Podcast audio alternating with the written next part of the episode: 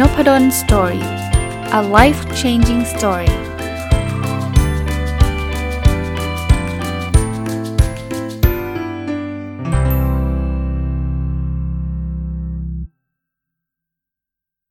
วัสดีครับ ยินดีต้อนรับเข้าสู่นพดล Story Podcast นะครับ วันนี้หยิบหนังสือที่ชื่อว่า Mini Habits นิสัยจิ๋วของคนที่ประสบความสำเร็จมารีวิวนะครับ ก็เป็นหนังสือที่แปลจากหนังสือภาษาญี่ปุ่นนะครับ คนเขียนคือคุณซาโตเดนนะครับ แล้วก็คนแปล คือคุณนัทกริตาเพนกุลนะครับ ก็ได้ไอเดียเยอะนะ มีหนังสือมันก็มีเรื่องที่เป็นเรื่องง่ายๆนะ ที่เขาบอกนิสัยจิ๋วเนี่ยก็คือมันไม่ได้มีอะไรยุ่งยากวุ่นวาย แต่ว่ามันทำให้เราประสบความสำเร็จได้เลยนะครับ ผมก็อยากจะหยิบยกมาเล่าให้ฟังนะครับ อันแรกเลยนะ ที่เป็นข้อคิดที่ผมได้นะเขาก็บอกว่า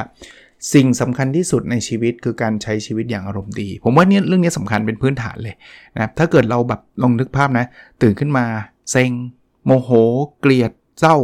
ก็ก็ทั้งวันก็เป็นวันที่แย่ แล้วถ้าวันหนึ่งมันแย่แล้วมันต่อกันมันก็คือชีวิตที่ไม่ดีถูกไหมชีวิตที่แย่ เพราะฉะนั้นเนี่ยยังไงก็ตามเนี่ยถ้าเกิดเราเรา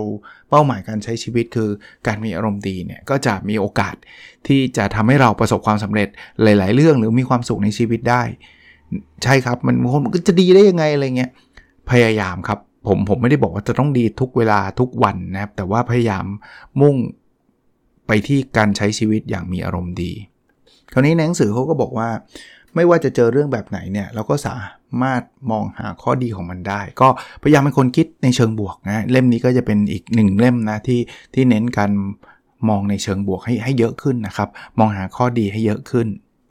อีกเรื่องที่เขาแนะนำนะครับบอกถ้าเรารู้สึกพอใจนะครับคือคือทำใจให้ให้รู้สึกพอใจเนี่ยก็จะส่งผลให้คิดบวก และทำในสิ่งที่สร้างความสุขให้กับตัวเอง เพราะฉะนั้นสิ่งสำคัญเนี่ยมันคือความรู้สึกนะก็พยายามฝึกฝึกนะมันไม่ได้แปลว่าทำได้ง่าย ๆ ผมก็บอกอีกครั้งนะครับ แต่ฝึกความรู้สึกให้มันพอใจได้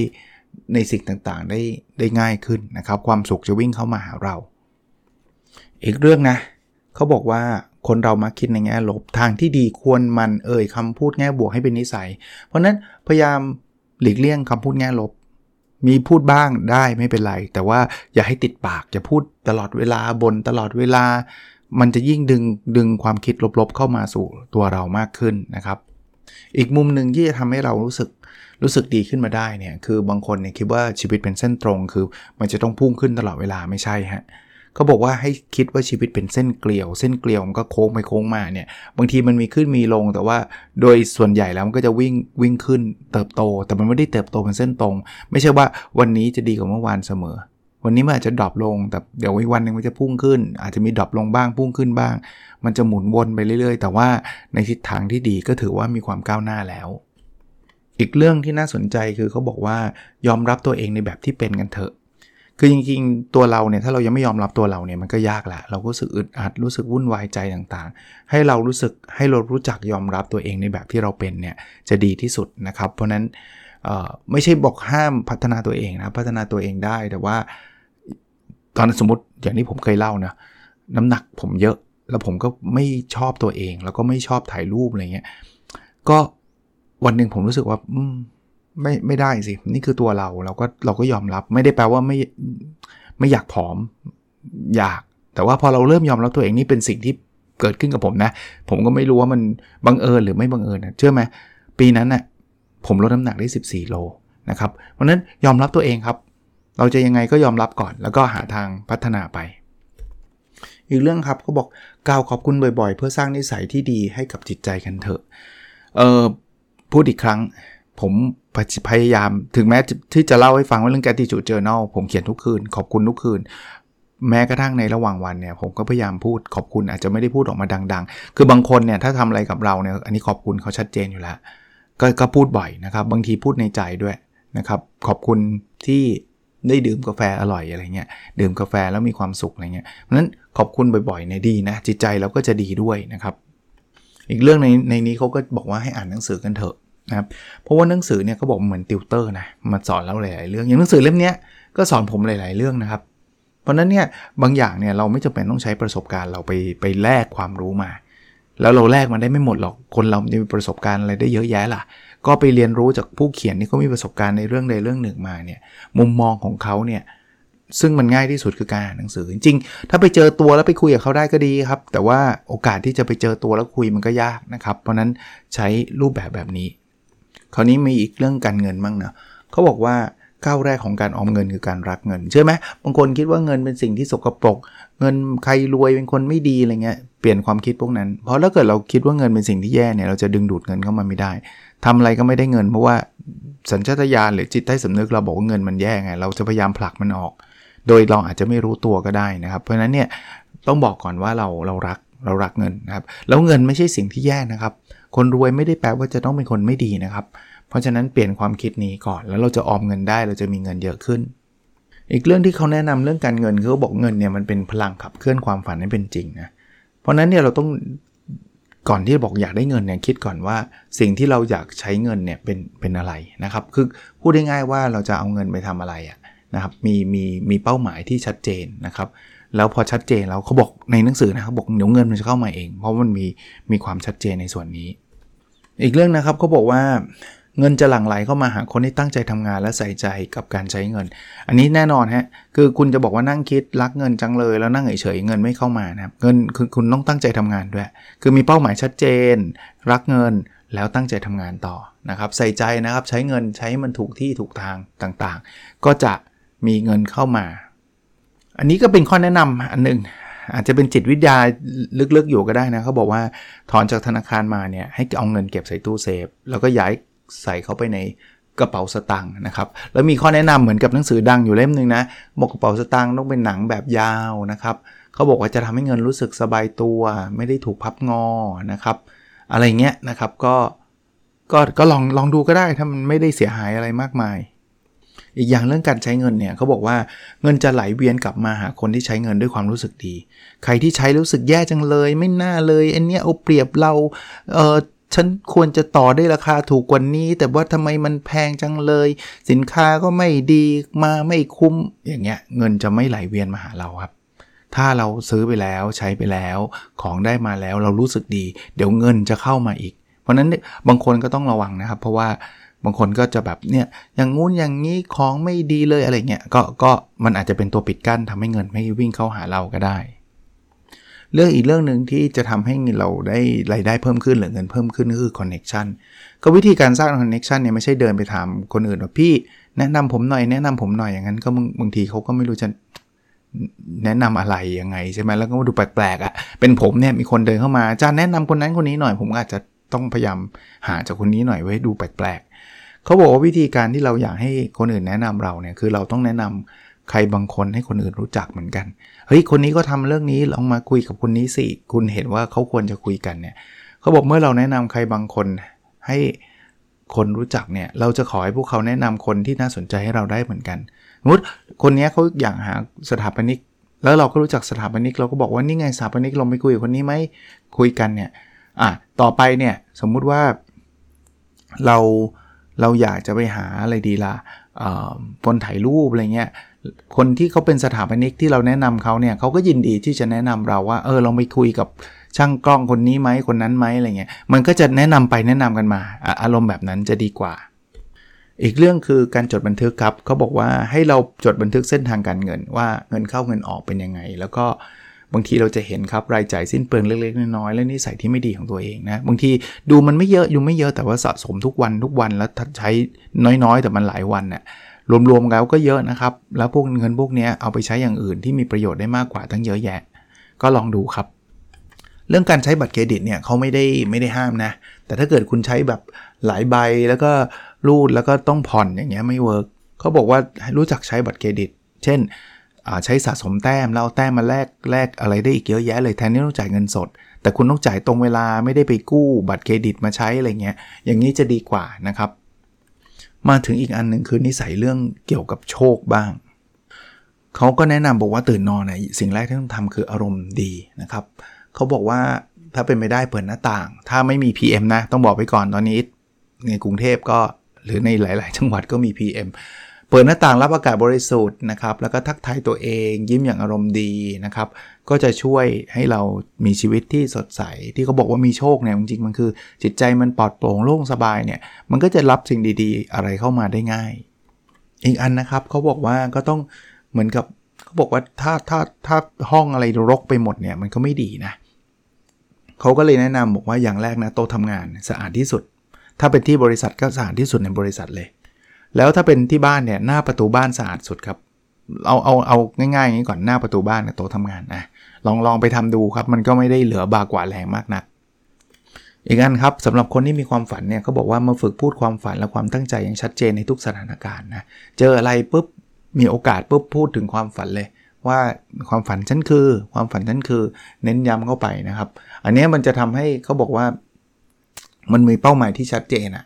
นะครับแล้วเรามีโอกาสที่จะประสบความสำเร็จได้ได้ดีกว่า ที่เหมือนกับไม่เคยพูดไม่เคยสนใจมันเลย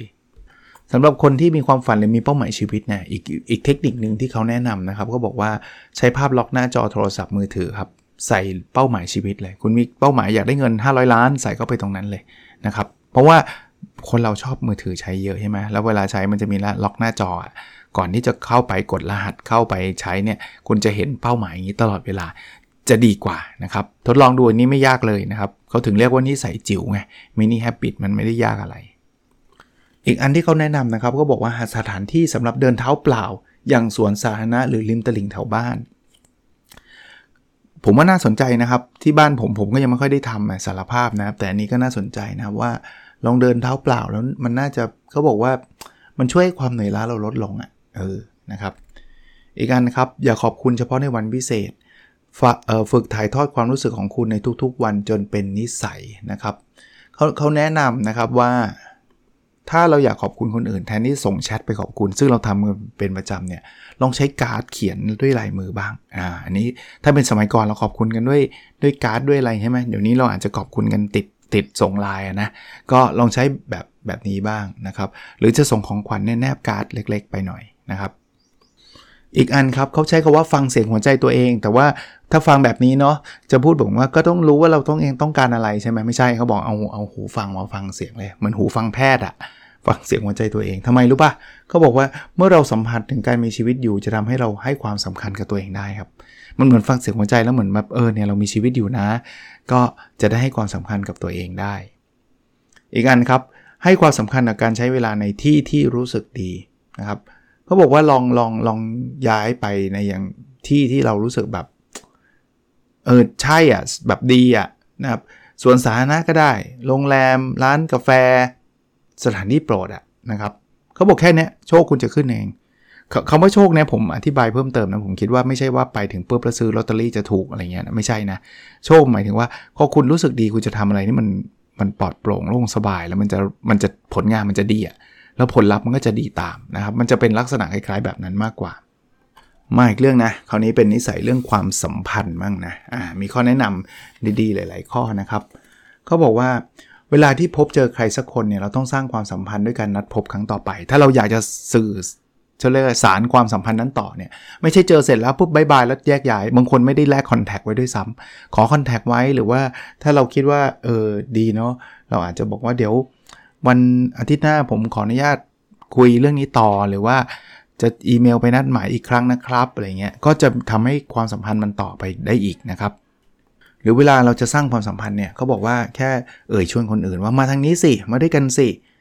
ความเขาบอกความไว้ใจที่คนอื่นมีต่อเราจะพุ่งเลย สมมุติว่า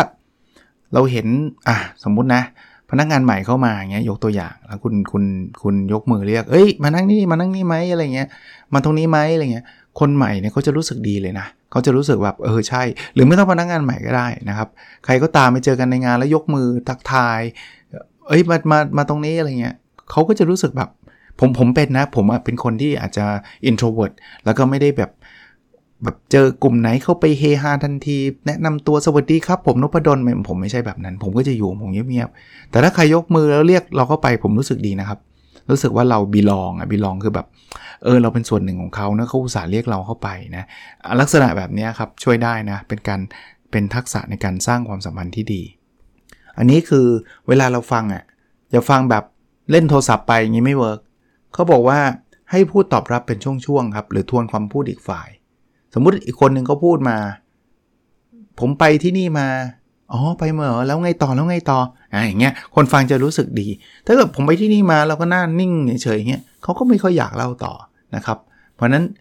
เราฟังเยอะเนี่ยคนจะชอบเรานะ ไม่ใช่ไปแข่งเอาไปเลยฉันก็ไปแล้วก็เล่าทับเข้าไปเลยอ่าอันนี้คนก็ไม่อยากจะคุยกับเรา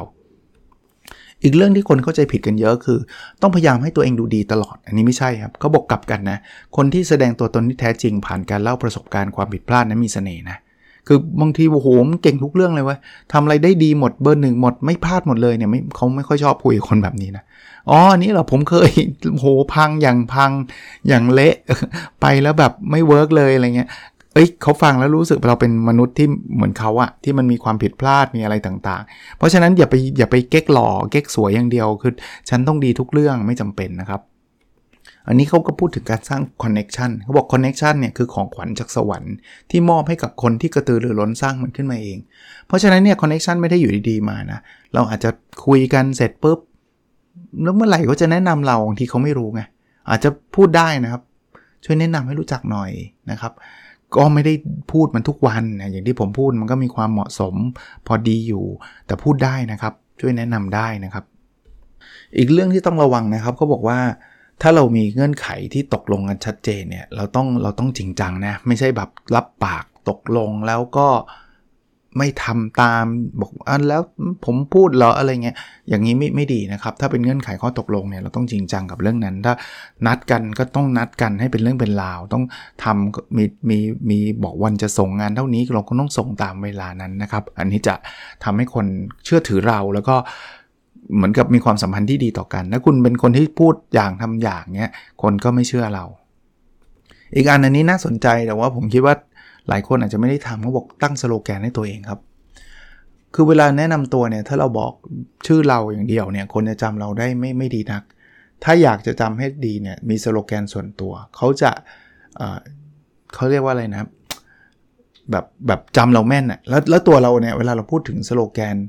แบบนั้นเนี่ย ตัวเราก็จะพัฒนาตัวเอง เช่นคำว่าสโลแกนแบบเช่น บอกว่าผม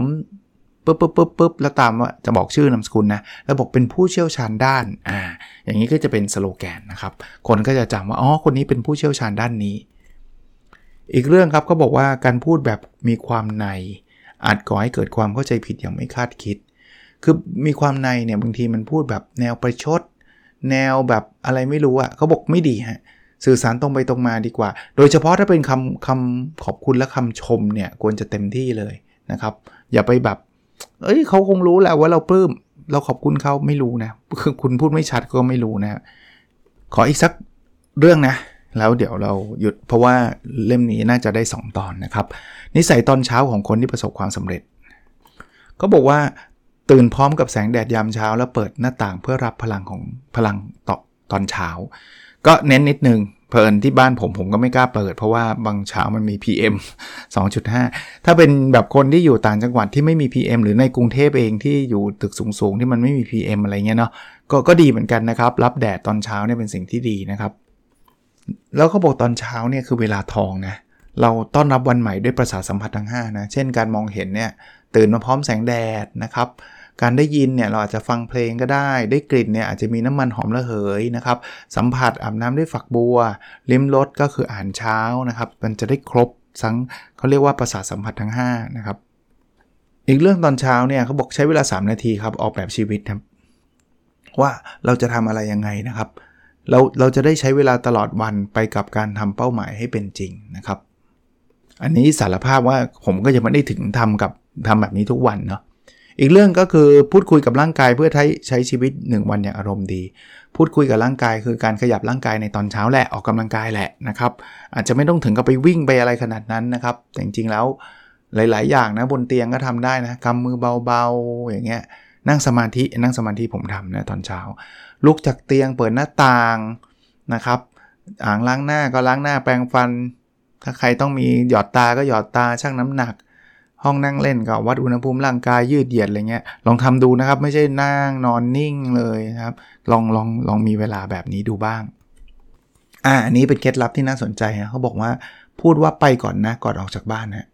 ถึงแม้เราจะอยู่คนเดียว เอา้า อยู่คนเดียวจะไปพูดทำไมเขาบอกว่า การการพูดว่าไปก่อนนะเนี่ยข้อแรกเป็นการแบ่งแยกว่า นี่กำลังเป็นโหมดการทำงานแล้ว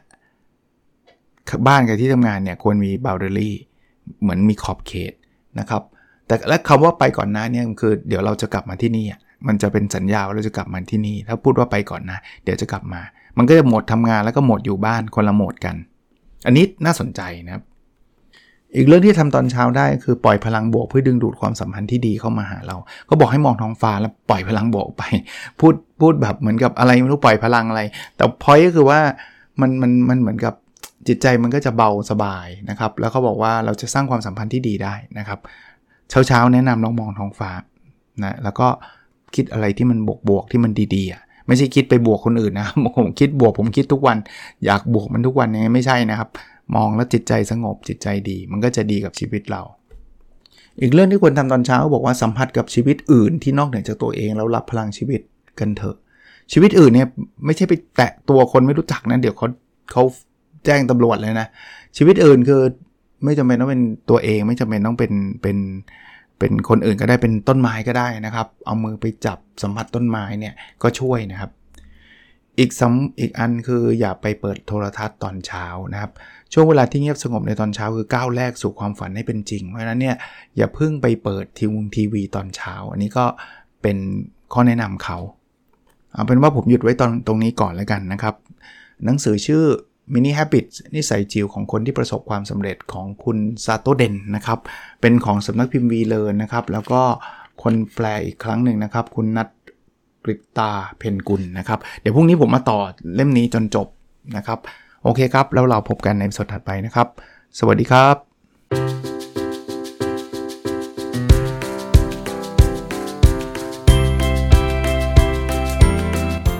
n o p a d o n Story a life changing story